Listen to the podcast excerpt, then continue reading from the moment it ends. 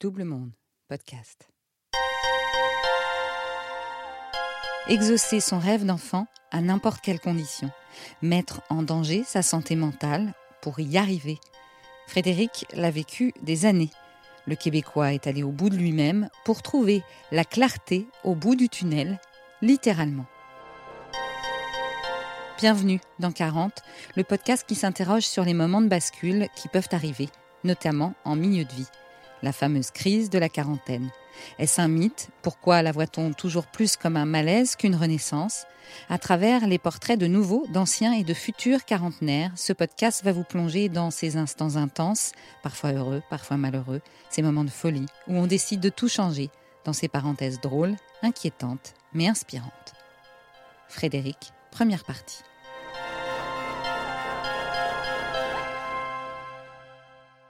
Salut je m'appelle Frédéric, j'ai 46 ans et euh, je pensais pas que ça m'arriverait, mais je viens de traverser ma crise de la quarantaine. Je pense que c'est terminé parce que ma vie va super bien maintenant, mais ça a été euh, un espèce d'ouragan, de tourbillon, de tempête.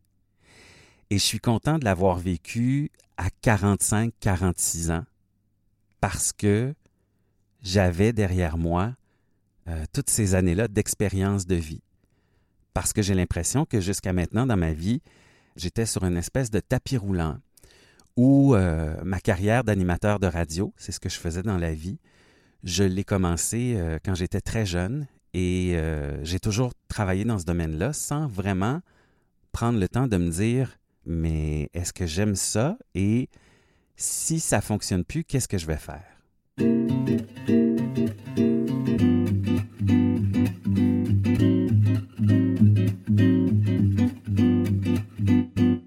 viens d'un tout petit village. Moi, je suis né au Québec, mais vraiment dans le sud-ouest du Québec, à la frontière de l'Ontario, dans mon petit village qui s'appelle Fort-Coulonge. Et c'est un village d'environ 1000 habitants. Ce qu'il y a d'extraordinaire, c'est qu'il y avait une station de radio communautaire. Alors, ça permet à, des bénévoles d'animer des émissions de radio et c'est comme ça que j'ai commencé. J'avais 11 ans avec mon émission le samedi matin. J'ai été fasciné parce que les studios étaient juste à côté de mon école primaire. Et quand euh, j'étais jeune, à l'école primaire, on allait souvent faire des enregistrements dans le studio et l'espèce d'ambiance euh, feutrée, l'espèce de bulle intime qui se crée quand on ferme la porte euh, étanche d'un studio de radio, euh, je me souviens, euh, très, très jeune, je m'étais dit, waouh, ça me fascine. Donc, très jeune, j'ai su que je rêvais de devenir animateur radio. Donc, de 11 ans à à peu près 18 ans, euh, j'ai appris le métier avec un vrai micro à la radio communautaire. Et donc, quand est arrivé le temps de, de choisir le métier que je voulais faire plus tard, ben, je me suis inscrit en communication. Et je ne savais pas, mais le programme était très contingenté. L'année en 96 où j'ai fait ma demande d'admission, il y a seulement une personne sur 20 qui avait été admise et, ils m'ont choisi moi. Et c'est drôle parce que euh, j'arrive pas encore aujourd'hui, à 46 ans, à comprendre pourquoi moi j'ai été choisi. En dit long sur, euh, sur mon, ma crise de la quarantaine, ça, l'absence de confiance que j'ai eue euh, pendant les 45 premières années de ma vie. Euh, je me suis senti toujours un peu comme un imposteur parce que, je sais pas, je me suis jamais trouvé bon comme animateur de radio, puis on dirait que ça, ça. C'est devenu comme. Euh, c'est devenu comme lourd. C'est devenu quelque chose de difficile à porter. Mais je vais y revenir.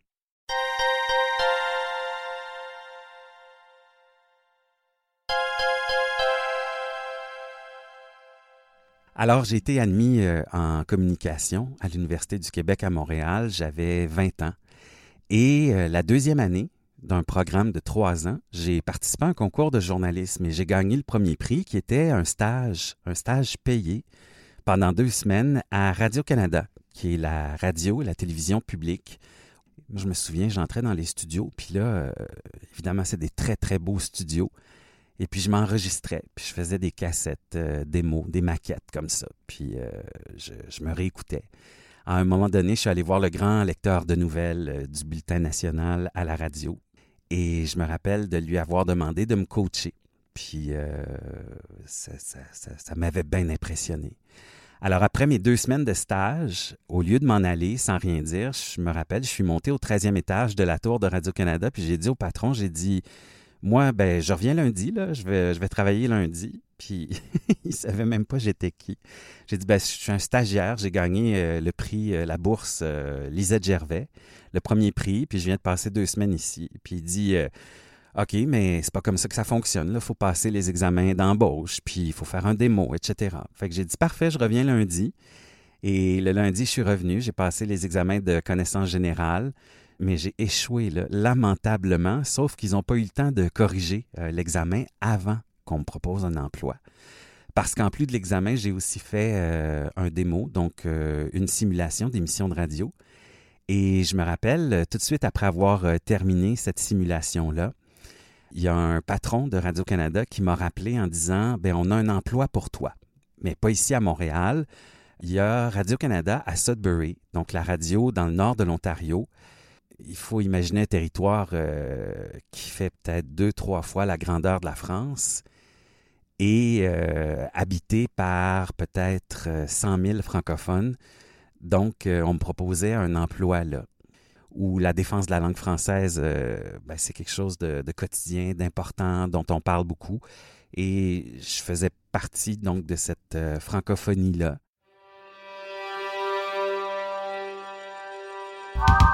Et puis, à un moment donné, j'ai eu la chance de devenir guide touristique en France, justement.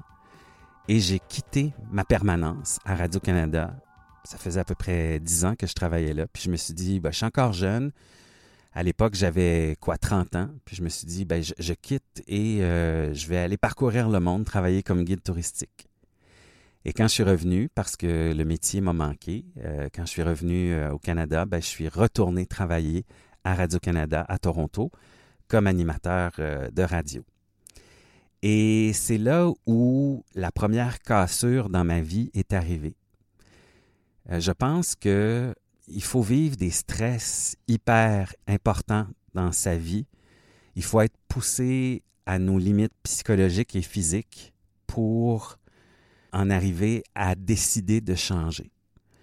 Et moi, ce qui est arrivé, c'est que j'ai accepté un emploi d'animateur d'une émission du matin à Radio-Canada à Toronto, sans savoir à quel point c'était difficile euh, de travailler, de se lever à 3 heures du matin de vivre aussi après, quand l'émission est terminée, de, continuer à, rester réveillé pendant la journée, puis euh, de ne pas s'endormir tout le temps.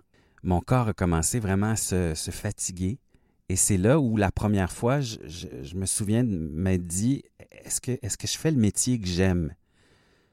Parce que j'étais tellement fatigué, j'étais tellement épuisé. Et je me souviens, euh, je me suis mis à aimer aller dans euh, les soirées rave, les parties où on danse euh, toute la nuit. Et je me souviens d'un ami qui, à un moment donné, m'a dit Tiens, prends ça. Et le comprimé qu'il me tendait, c'était un speed, donc un comprimé d'amphétamine. J'avais, j'étais rendu à 33 ans à l'époque, et je me souviens, je l'ai coupé en quatre. Puis, je me suis senti bien, mais pas comme, comme les autres. C'est-à-dire, pas l'envie de danser, puis tout ça, mais ça a calmé mon cerveau. Et j'en avais vraiment besoin. Donc, les, mois, les semaines suivantes, euh, j'ai continué de prendre comme ça du, euh, du, speed parce que je me sentais bien. Mais je ne comprenais pas pourquoi je me sentais aussi bien quand je prenais euh, un comprimé d'amphétamine, de speed, et j'ai parlé de ça à mon médecin de famille. Et lui a suggéré que je passe des tests pour voir si j'avais pas un déficit d'attention. Parce que le speed, l'amphétamine, c'est la molécule de base, c'est le médicament pour le ritalin, le adéral, pour la plupart des, médicaments qui sont utilisés pour traiter le déficit de l'attention.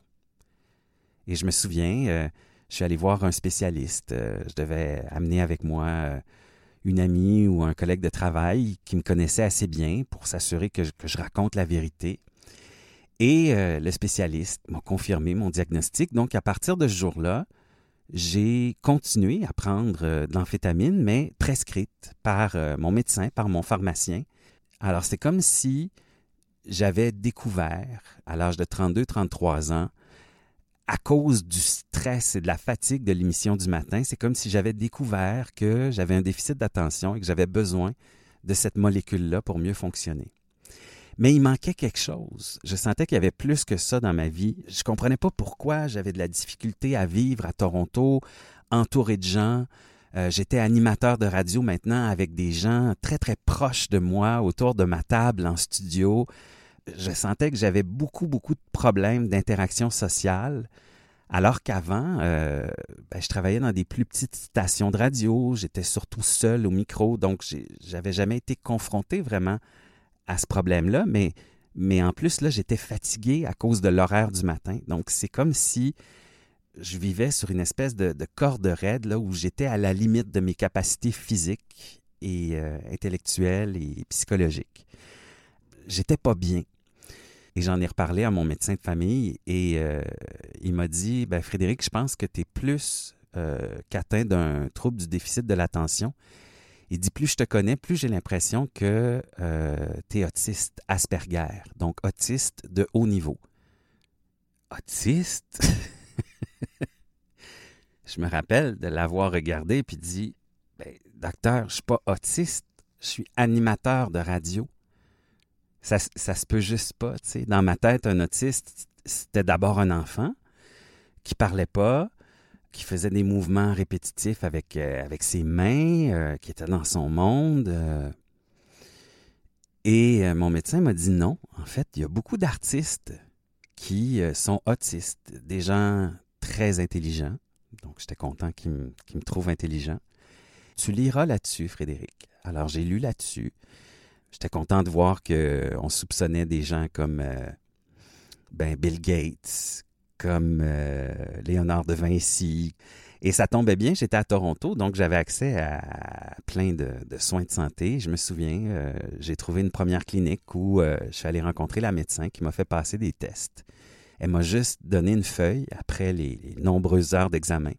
Et sur la feuille, il y avait un petit paragraphe où ça disait c'est quoi être autiste Asperger? Puis ça disait entre autres des choses comme quelqu'un qui a de la difficulté à porter des vêtements trop serrés. Mais c'est moi toute mon enfance, je suis allé à l'école avec euh, des vêtements de sport. J'ai jamais porté des pantalons propres, j'ai jamais porté des chemises. Encore aujourd'hui, je suis pas capable d'endurer ça sur mon corps. Et euh, je me souviens que j'ai pleuré euh, quand j'ai lu ça parce que je me suis dit, ben c'est moi, c'est vraiment moi. Et je suis retourné chez moi un petit peu troublé en me disant, ben, pas vrai, je vais aller voir un deuxième diagnostic. Puis j'ai trouvé à l'Université de Toronto la plus grande clinique spécialisée en autisme euh, pour les adultes. Et euh, ça coûtait une fortune, les examens, pour devenir patient. Alors, euh, j'ai dit, ben, c'est pas grave, j'y vais. Et je suis arrivé là en disant, ben, je suis pas vraiment autiste, je pense pas, là. C'est une erreur de diagnostic et tout ça. Et après une semaine de, tests et d'entrevues tout ça, je me souviens que le médecin là-bas m'a dit, ben, non seulement tu es autiste, Frédéric, mais tu es très autiste. En fait, tu es le portrait typique de l'autiste Asperger.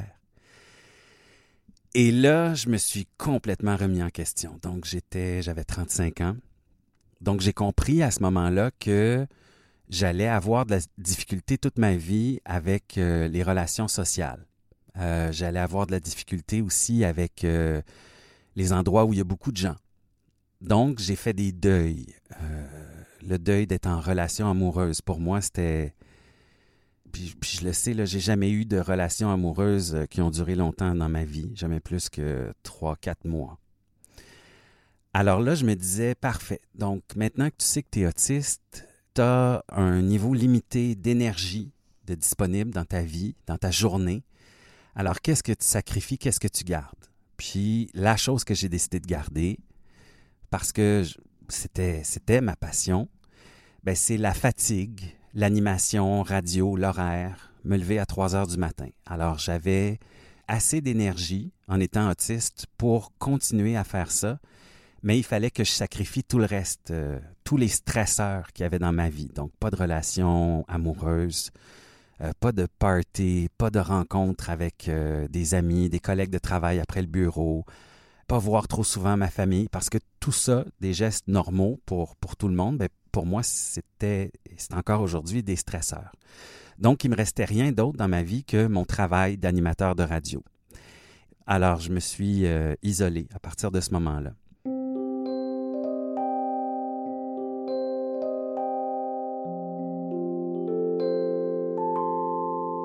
Quitté Radio-Canada, puis je suis revenu dans ma région. J'avais toujours rêvé d'avoir mon émission dans, cet endroit-là parce que c'est là où ma famille habite et euh, je voulais comme être fier que ma famille m'entende le matin en se levant à la radio. Alors j'ai réalisé mon rêve, mais j'ai tout sacrifié dans ma vie pour continuer à être animateur de radio le matin jusqu'à l'âge euh, vénérable de 45 ans. Mais la vie est devenue vraiment, vraiment ennuyante. Alors là, ma, réflexion s'est sérieusement amorcée sur un changement de vie. Euh, c'est là où je me suis dit, OK, mais là, Frédéric, d'ici un an, deux ans, va falloir que tu changes de métier. Ça n'a pas de bon sens parce que tu peux pas vivre euh, comme ça dans ton appartement sans voir personne. Tu vas devenir euh, un reclus de la société, puis euh, c'est pas comme ça que tu veux, tu veux vieillir. Alors à ce moment-là, je suis parti en vacances euh, dans les maritimes au Canada. Je me suis loué euh, vraiment une cabane au Canada, donc une espèce de, chalet sans électricité, sans eau courante, sur le bord de la mer, dans les maritimes, en Nouvelle-Écosse, puis à Terre-Neuve, à deux endroits. Et là, j'ai, adoré. J'ai reconnecté avec euh, le petit Frédéric que j'étais dans mon village quand j'étais jeune. La nature, le bois, le village, la solitude, mais une solitude. Euh, on peut être très seul dans une grande ville de 5 millions d'habitants, mais, mais être seul au milieu de la forêt, sur le bord de la mer, quand on l'a choisi, c'est une belle solitude. Et je me souviens de m'être dit Oh, OK, euh, c'est ce qu'il me faut dans ma vie maintenant, ça, cette solitude-là, mais une solitude euh, enveloppante quand même. Alors, quand je suis revenu euh, chez moi, au Québec, je me suis acheté un terrain dans la forêt, sur le bord d'un lac, et je me suis fait construire une petite maison. Et je continuais la semaine à, être animateur de radio euh, le matin, toujours en me levant à 3 heures du matin, mais le vendredi, je prenais ma voiture, je prenais mes deux chats et je m'en venais ici, d'où euh, je vous parle en ce moment, dans ma petite maison, mon petit chalet sur le bord du lac. Et je me suis senti bien. Sauf que c'est un. Évidemment, se faire construire une maison, euh, c'est un, grand, grand stresseur. Alors, pour une troisième fois dans ma carrière d'animateur de, radio, je suis parti en congé maladie. Et je suis parti pendant six mois. Et là, pendant six mois, je me suis reposé, mais je me suis fait à l'idée que j'avais vraiment besoin de, changer. Parce que je savais que euh, je devais choisir dans ma vie euh, sur quoi j'investissais mon énergie physique, psychologique et tout ça. Alors pendant ces six mois de congé maladie, je me suis dit, parfait Frédéric, alors tu, tu vas faire autre chose. Tu vas faire autre chose, mais pas tout de suite. En fait, je me suis dit, je vais retourner travailler comme animateur de radio quand la vie va m'envoyer un signe. J'étais rendu euh, très philosophe, mettons. Et le signe, ça a été la crise de la COVID. On voyait ça arriver de l'Asie, puis après ça la France, l'Espagne, l'Italie. Et c'est arrivé au Québec au début du mois de mars. Alors là, les mesures d'urgence ont commencé et je me suis comme senti prêt à retourner travailler. Donc j'ai appelé mes patrons et j'ai dit, ben, je vais revenir travailler euh, pour la COVID. Mais dans ma tête, je savais que j'allais couvrir la crise de la COVID et qu'après ça, ça allait être terminé. Que je devais absolument changer. Je ne pouvais pas continuer à faire ça. Alors, le lundi 23 mars, je suis revenu animer euh, mon émission après mon congé maladie. Et tout de suite après l'émission, j'ai annoncé à mes patrons que j'allais terminer la saison, que j'allais continuer à travailler pendant tout l'été euh, jusqu'au mois d'août, mais qu'à partir de l'automne prochain, j'avais pas le choix, je devais faire d'autres choses. Donc, je savais pas, euh, peut-être que j'allais aller travailler dans une autre radio, peut-être que j'allais me trouver complètement autre chose. Mais je disais à mes patrons, bon, je reviens, je suis revenu ce matin, je vais être là jusqu'à l'automne. Cette journée-là, cet après-midi-là, le gouvernement du Québec a annoncé la fermeture urgente de tous les commerces non essentiels. Puis le mercredi matin, je suis revenu animer mon émission. Mais mercredi après-midi, mon patron m'a rappelé en disant ben, Frédéric, on a perdu presque tous nos clients avec la fermeture des commerces non essentiels. Il n'y a plus personne qui veut euh, acheter de la publicité. Alors ta démission euh, que tu nous offrais seulement euh, à l'automne prochain, ben, va être effective maintenant. parce qu'on doit couper l'essentiel du personnel. Donc, voilà. J'arrivais de six mois de congé maladie. Je suis revenu travailler trois jours et c'était fini. En fait, ce matin-là, j'avais animé ma dernière émission de radio. Une carrière de, mon Dieu, que j'avais commencé à 11 ans. J'avais 45 ans. Donc, une carrière d'une trentaine d'années. Puis ça se terminait comme ça. Je n'ai même pas eu la chance de dire au revoir à mes auditeurs. C'était fini. Je trouvais ça dur. Mais en même temps, j'étais content parce que euh, ça me tentait plus de faire de la radio.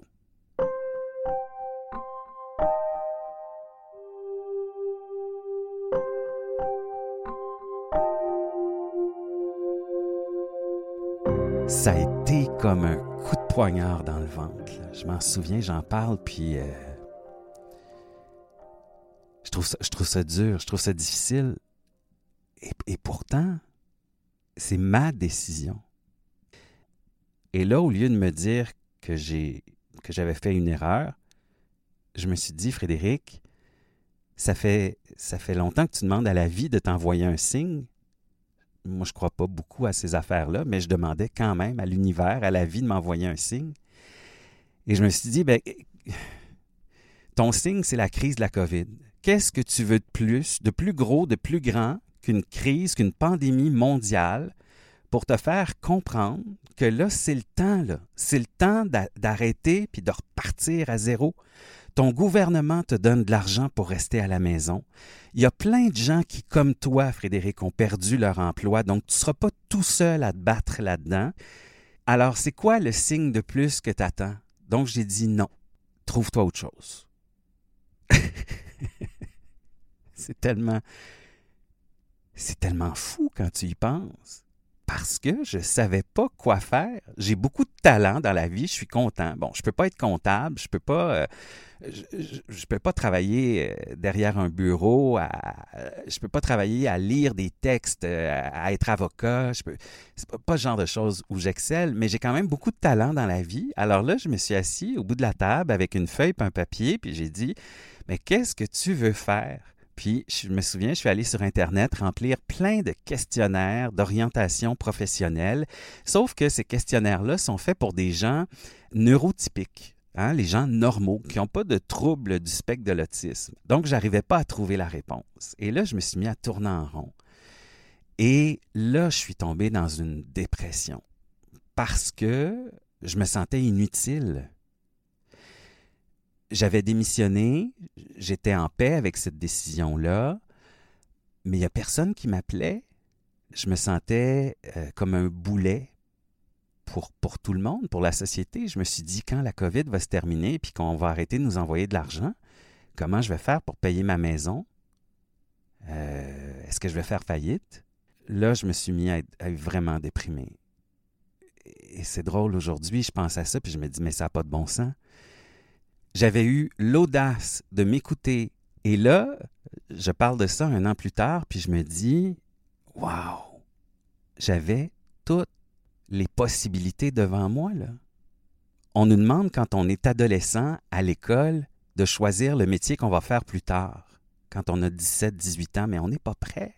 Là, j'avais 45 ans, je me connaissais bien et je pouvais choisir sachant que j'étais autiste, sachant que j'aimais tel type d'emploi, sachant que je voulais pas me retrouver assis derrière un bureau, sachant que je suis pas habile avec les chiffres, je pouvais à 45 ans choisir mon travail, ma vie, le reste de ma vie.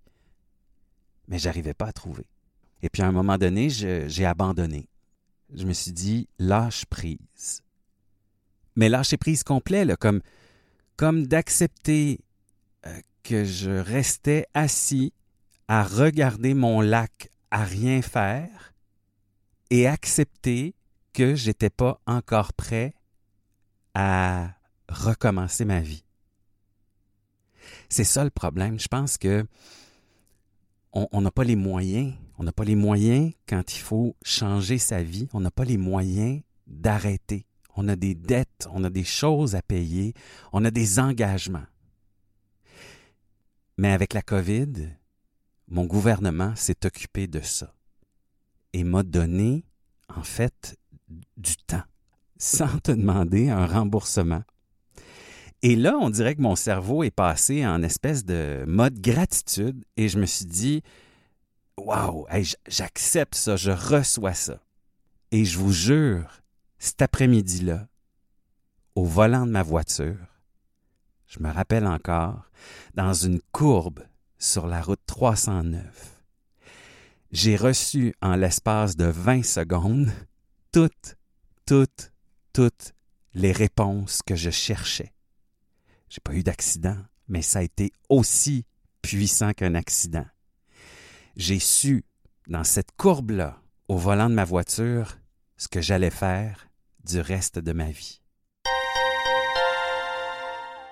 À suivre.